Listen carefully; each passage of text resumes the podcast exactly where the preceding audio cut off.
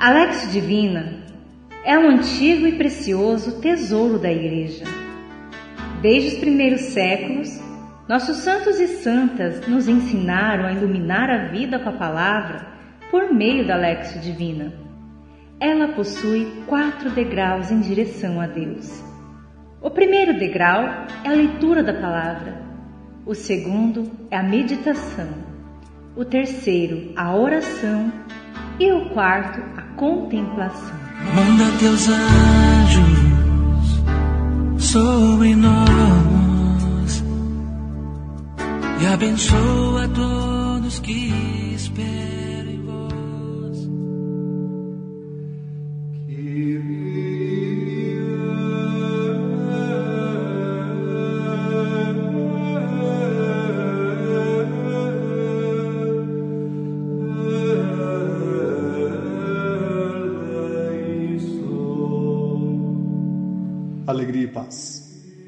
Eu sou Altieres e convido você a rezarmos mais uma vez a vida por meio da palavra hoje, na presença dos anjos e santos. Por isso, prepare-se, coloque-se em uma posição confortável, acalme o seu coração,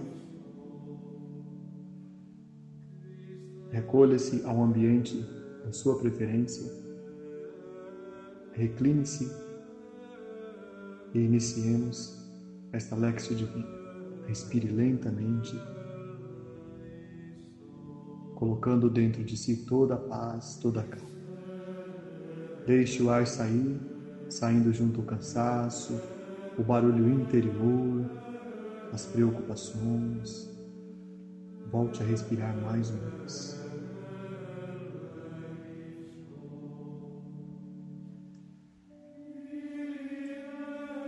Traga diante de Deus as lembranças, as memórias deste dia, os sentimentos que você tem no coração.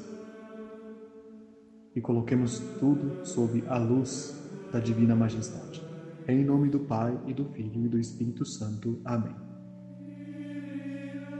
Divino Espírito Santo, que nos iluminais com a vossa luz poderosa, acompanha-nos em todos os passos da nossa vida e faz com que nós sejamos cada vez mais fiéis no cumprimento da palavra de Deus e no cumprimento da missão que o Senhor tem para nós.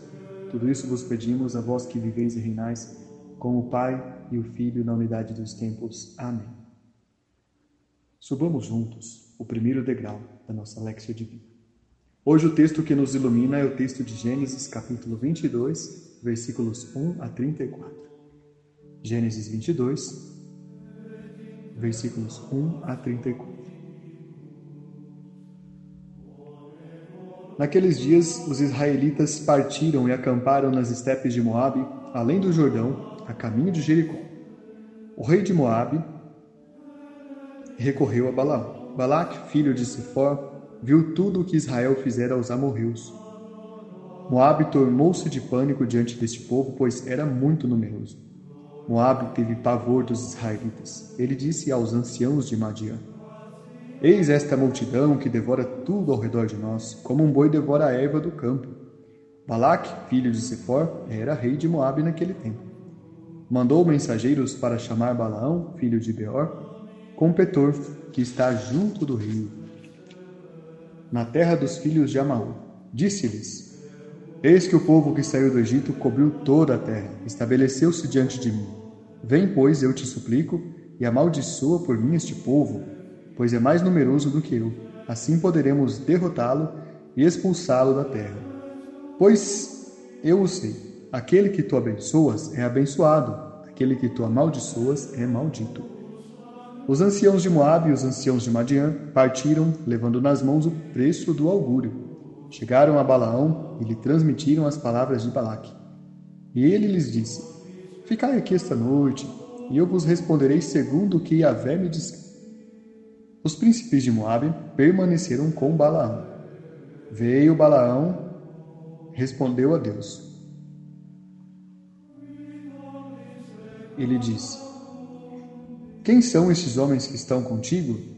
E Balaão respondeu: Balaque, filho de Sefor, rei de Moabe, mandou-me dizer isto: Eis que o povo que saiu do Egito cobriu toda a terra. Vem, pois, amaldiçoá-lo por mim. Assim poderei combatê-lo e expulsá-lo. Deus disse a Balaão: Não irás com eles. Não amaldiçoarás este povo, pois ele é abençoado. Levantou-se Balaão de manhã e disse aos príncipes enviados por Balaque: Tornai a vossa terra, pois Yahvé recusa deixar-me ir convosco. Levantaram-se os príncipes de Moabe e voltaram para Balaque. E lhe disseram: Balaão recusou-se a vir conosco. Balaque enviou de novo outros príncipes em maior número e mais importantes do que os primeiros. Foram ter com Balaão e lhe disseram: Assim falou Balaque, filho de Sefó: Eu te suplico, não recuses vir ter comigo, pois te concederei grandes honrarias e tudo o que disseres eu farei.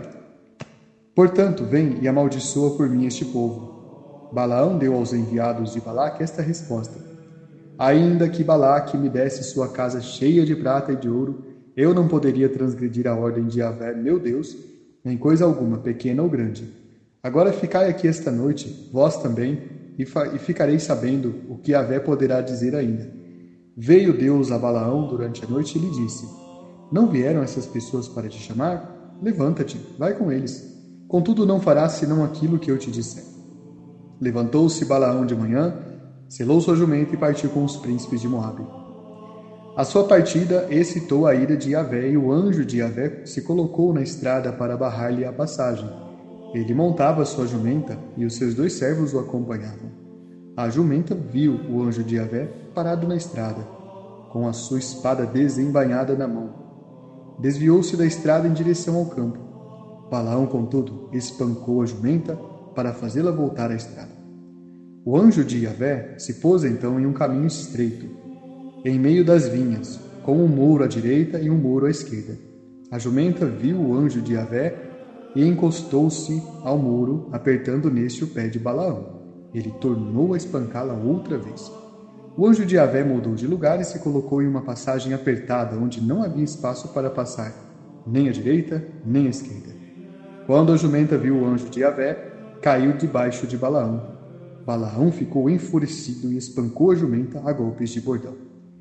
Então Yahvé abriu a boca da jumenta e ela disse a Balaão: Que te fiz eu para me teres espancado já por três vezes? Balaão respondeu à jumenta: Por que zombaste de mim? Se eu tivesse uma espada à mão, já te teria matado.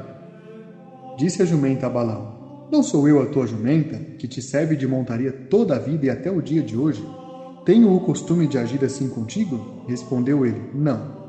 Então Yahvé abriu os olhos de Balaão, e ele viu o anjo de Yahvé parado na estrada, tendo a sua espada desembainhada na mão. Inclinou-se e se prostrou com a face em terra. Disse-lhe o anjo de Yahvé: Por que espancaste assim a tua jumenta já por três vezes? Sou eu que vim barrar-te a passagem, pois, com a minha presença no caminho, não pôde prosseguir. A jumenta me viu, e devido à minha presença, ela se desviou por três vezes. Foi bom para ti, que ela se desviasse, pois senão eu já te haveria matado. E ela, contudo, teria deixado com vida.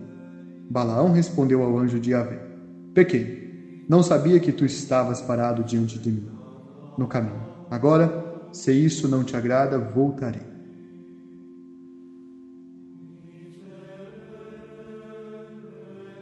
Respire mais uma vez. Para que passemos ao segundo degrau, o degrau da meditação.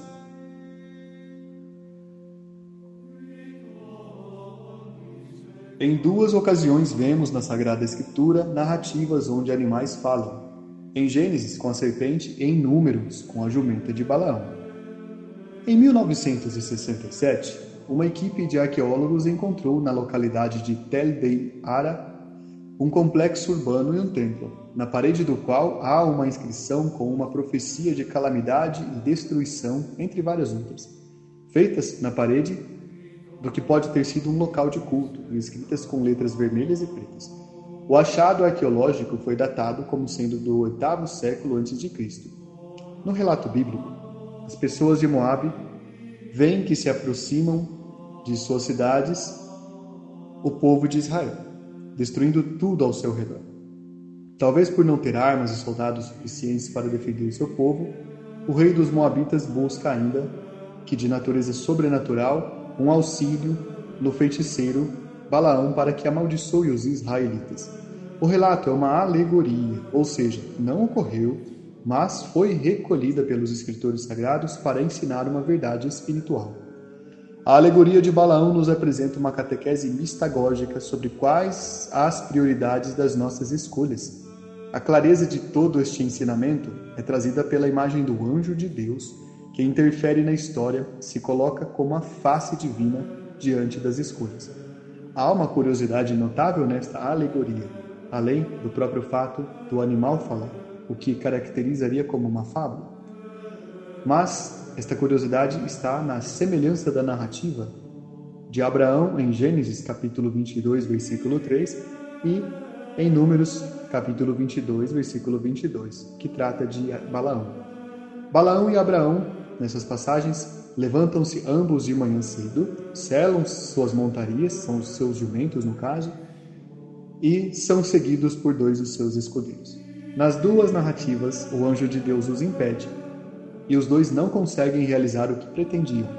Abraão não sacrificou o seu filho e Balaão não amaldiçoou o povo escolhido. O versículo 2 que descreve 22, aliás, que descreve o anjo com a espada no caminho para impedir a passagem de Balaão, se assemelha a Gênesis, capítulo 3, versículo 24, quando Deus colocou querubins posicionados com a espada de fogo para impedir a entrada de Adão no paraíso.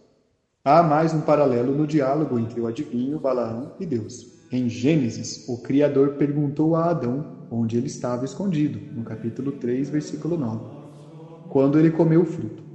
Perguntou também a Caim onde Abel estava, no capítulo 4, versículo 9 de Gênesis. E perguntou a Balaão quem são estes homens. Repare que, quase sempre, a pergunta de Deus está relacionada a uma reprovação, ou no mínimo a uma chamada de atenção. Como se Deus dissesse: O que é isso que você está fazendo de errado? Não é uma pergunta para ser respondida, mas para servir de alerta. Já percebi pela experiência que quando alguém está para fazer algo errado, surgem alguns leves impedimentos, como se fosse o próprio anjo da guarda da pessoa para impedi-la de errar. E Balaão nos oferece uma importante reflexão. Ele é como cada um de nós, você e eu, tem suas qualidades e defeitos, mas finalmente é um profeta. É estrangeiro e fala com Deus e ainda abençoa aqueles que Deus escolheu. E num primeiro momento não via a manifestação divina diante de si, mas depois pôde chamar-se a si próprio como o homem de olhos abertos. Balaão, no fim das contas, é um exemplo para nós. Balac e Balaão são nomes que surgiram de uma mesma palavra, Bilam, que significa destruidor ou engolidor de nações. Os dois são apresentados com características semelhantes. Um quer impedir os planos de Deus, mas não pode. O outro pode impedir, mas não quer ou não consegue. Observando com mais atenção no contexto da narrativa, os dois são covardes, pois Balaque não quer entrar em com os invasores israelitas e Balaão não quer entrar em combate contra Deus. Acontece que, mesmo diante de algo que eles não podem mudar, insistem em cultivar sentimentos ruins no coração. Balaque manda chamar Balaão duas vezes, e Balaão é desviado do seu caminho por três vezes. Os dois juntos vão fazer sacrifícios também por três vezes. Há uma insistência em fazer o mal feito. Isso pode recordar aquela insistência que você e eu também sentimos em continuar fazendo as mesmas coisas que não são boas para nós ou para os outros, mas que fazemos pelo hábito, por não perceber como são nocivas ou porque somos ruins mesmo. O sentido dos dois destruidores, Balac e Balaão, e aí a gente pode até incluir você e eu também em alguns momentos na nossa vida, mas o sentido dos dois destruidores neste texto sagrado é que eles nos ensinam que as tendências destruidoras contra nós ou contra os outros são algo que deve ser pensado. Balaque e Balaão parecem ser uma só pessoa e, e, de fato eles são uma imagem da alma humana, uma imagem sua e minha. Pode ser que é, não é, seja significativo que você tenha algum instinto destruidor, mas é preciso observar atentamente. Às vezes as palavras, os pensamentos podem ser muito destruidores. É importante, por isso, rezar a tua vida com esta palavra para ter certeza de que temos ou não os instintos destruidores contra nós ou contra os outros. Será que há em alguma parte da tua existência, sobretudo nas áreas mais secretas do teu coração, naquelas que ninguém vê, atitudes destruidoras? O que podem ser essas atitudes? Simplesmente aquelas que anulam algo em você ou tendem a anular algo nos outros. Comece observando se há algum sentimento de inferioridade ou de incapacidade dentro da tua própria percepção de pessoa. Pode ser que isto tenha sido algo que lhe falaram quando você era criança e você permaneceu ligado a esta sentença ou frase de ser incapaz ou de fazer algo, o que não é verdade. Mas você pode ter levado a sério. Respire lentamente mais uma vez. Contra qual área da tua vida você está sendo destruidor ou destruidor? Como você reage diante das tuas escolhas? Você se autoanula em alguma situação? Respire, pense também se você possui alguma espécie de pensamento ou de fala que diminui o outro por algum motivo, seja por preconceito, seja por más experiências que você teve, seja por implicância mesmo. Reze e pense sobre isso também. Respire mais uma vez. Há alguém ou algum tipo de pessoa para quem você tem sido destruidor, destruidora? Você costuma anular pessoas de forma automática no pensamento, pelas palavras, pelas atitudes? Observe a tua memória com atenção e respire mais uma vez.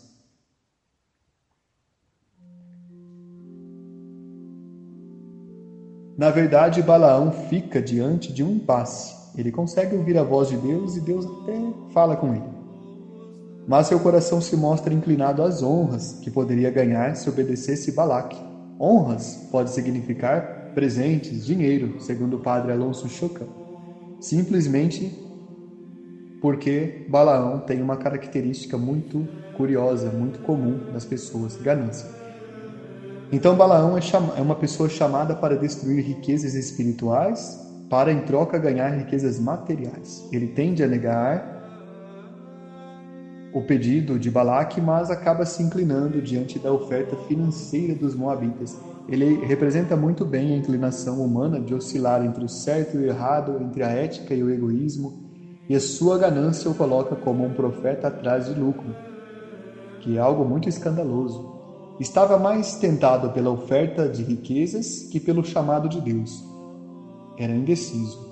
É uma representação de quem ouviu o chamado de Deus, mas vive apegado ou apegada às coisas que considera como riquezas.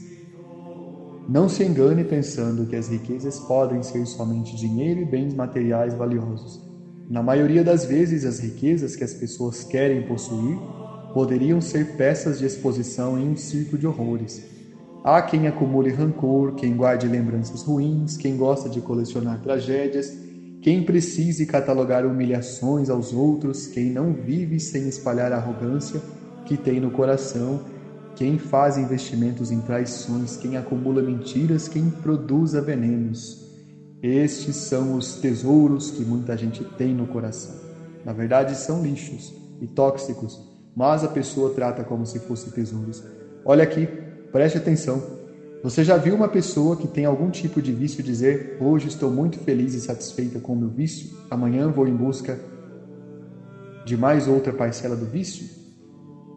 Ou então você já ouviu uma pessoa que acumula muito dinheiro pensar: Bom, sou um grande ganancioso, mas por hoje estou satisfeito, amanhã voltarei a acumular mais dinheiro. Você já viu alguém fazer isso? Então, Tais pessoas não existem, pois alguém que age compulsoriamente está fora de seu controle e sempre vai achar que o vício não está satisfeito ou o acúmulo da ganância não está completo. É um alerta. Assim como a pessoa que possui um vício e a pessoa que é dirigida pela ganância, todas as demais más inclinações humanas estão fora do radar do bom senso, ou seja, É possível que você não seja capaz de ver os teus excessos e esteja acumulando sentimentos, posturas, desejos e nem tenha se dado conta disso. Faça um exame minucioso em tua forma de ser e de agir, pois não é apenas dinheiro que se acumula. Sentimentos ruins de destruição também são acumulados. Qual seria a acumulação que você tem feito ao longo da tua vida? Você tem alguma pista sobre isso? Reze sobre esta situação agora, respire lentamente mais uma vez. Você voltará a pensar sobre isso ao longo do dia. Observe o texto. Deus não quis que Balaão fosse com os primeiros enviados depois, como Balaão estivesse inclinado a ir, Deus respeitou sua liberdade e permitiu que fosse com os segundos enviados, e no meio do caminho o anjo ainda tentou impedir que Balaão continuasse sua caminhada. Era a oportunidade de escolher o correto, mas Deus não o forçou por respeitar suas escolhas. O fato é que a jumenta do grande feiticeiro, ao ver o anjo, também pôde indicar a ele que não tivesse continuidade naquele caminho da morte, mas Balaão não a atendeu. Em uma interpretação mistagógica, podemos entender que ele era como o que cego pela própria ilusão de poder que tinha. Precisou forçar sua, sua parada porque ele estava sem conseguir ver a realidade, tanto que o texto menciona que sua jumenta via e ele não via. É um elemento da pedagogia divina. Há muitas pessoas parecidas com Balaão. Se acham fortes, poderosas, inteligentes, belas, criativas, mas na verdade não são nada disso e são bastante cegas pela arrogância e pelo orgulho. E na verdade elas são pessoas que apenas incomodam os outros. E aqui quando aparece essa jumenta, enxergando, é como se fosse um tapa na cara de Balaão de todas as pessoas que são assim, pois se a própria montaria enxergava ele, que era o sábio, o entendido não enxergava, como é possível? Deus permitiu ao teimoso ir pelo caminho do mal porque Deus sempre respeita a nossa liberdade. Deus sempre vai respeitar todas as vezes em que quisermos fazer o mal. Mesmo que no caminho do mal o teimoso possa encontrar o seu fim, Deus vai respeitar essa escolha. O relato da jumenta de Balaão é uma ironia colocada nesta fábula. Ela, que é um simples animal, se torna professora de um sábio. E na vida, quantas vezes você já viu isso? Às vezes até conosco nós vemos. É uma imagem para nos fazer pensar sobre o que achamos inteligentes e cheios de sabedoria, sobre como nos achamos assim, e às vezes a gente está muito enganado. Inclinado pela ganância, Balaão prosseguiu firme no seu caminho, mas sua jumenta, que vê o anjo dele, se dizia por três vezes. Pela fábula, este texto sagrado ensina que Deus se utiliza de quaisquer meios para se manifestar. Balaão representa muito a nós que temos dificuldade em assumir os nossos defeitos e entender que temos pontos a melhorar, inclusive e entender que temos pontos a melhorar, inclusive quando outros à nossa volta já perceberam. Nossos olhos permanecem fechados às vezes. Se até a jumenta via, ele não conseguia ver, o que dirá de nós? Em qual sentido isso acontece na tua vida? Quando foi a última vez em que isso aconteceu? Respire lentamente mais uma vez.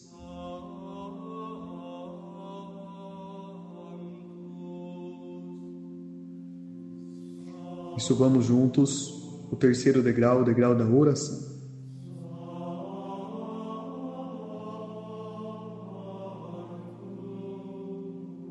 A partir destas meditações, que fizemos, dirija a Deus uma prece pedindo que Ele seja capaz de nos ajudar mesmo quando nós não formos capazes de querer.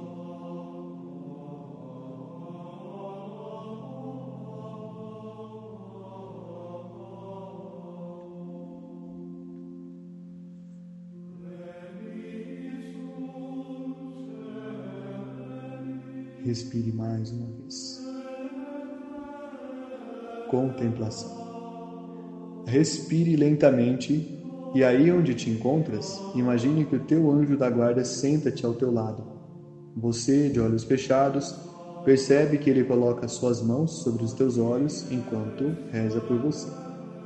Ele está pedindo a Deus que abra os olhos da tua alma para que possa ver. Sinta as mãos do anjo sobre os teus olhos fazendo uma leve, uma leve pressão.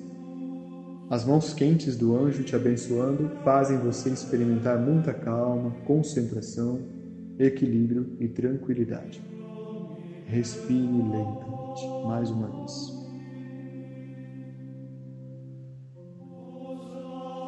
Glória ao Pai e ao Filho e ao Espírito Santo, como era no princípio, agora e sempre. Amém. Anjos guardiões, vós a quem Deus em sua infinita misericórdia permite velar pelos homens, sede meus protetores nas provas da minha vida terrestre. Dai-me a força, a coragem e a fé. Inspirai-me tudo o que é bom e afastai-me de todo o mal. Que vossa doce influência penetre minha alma Fazei com que eu sinta que um amigo devotado está perto de mim, que vê meus sofrimentos e se sente feliz com minhas alegrias. E vós, meu bom anjo, não me abandoneis. Tenho a necessidade de toda a vossa proteção para suportar com fé e amor as provas que devo superar e vencer. Amém. Por intercessão dos santos anjos, abençoe-nos Deus eterno e todo-poderoso, Pai e Filho e Espírito Santo. Compartilhe com as pessoas que você ama esta palavra dos céus. Louvado seja nosso Senhor Jesus Cristo, para sempre seja louvado. Manda teus anjos sobre nós e abençoa todos que esperam em vós. Manda teus anjos nos ensinar a te louvar.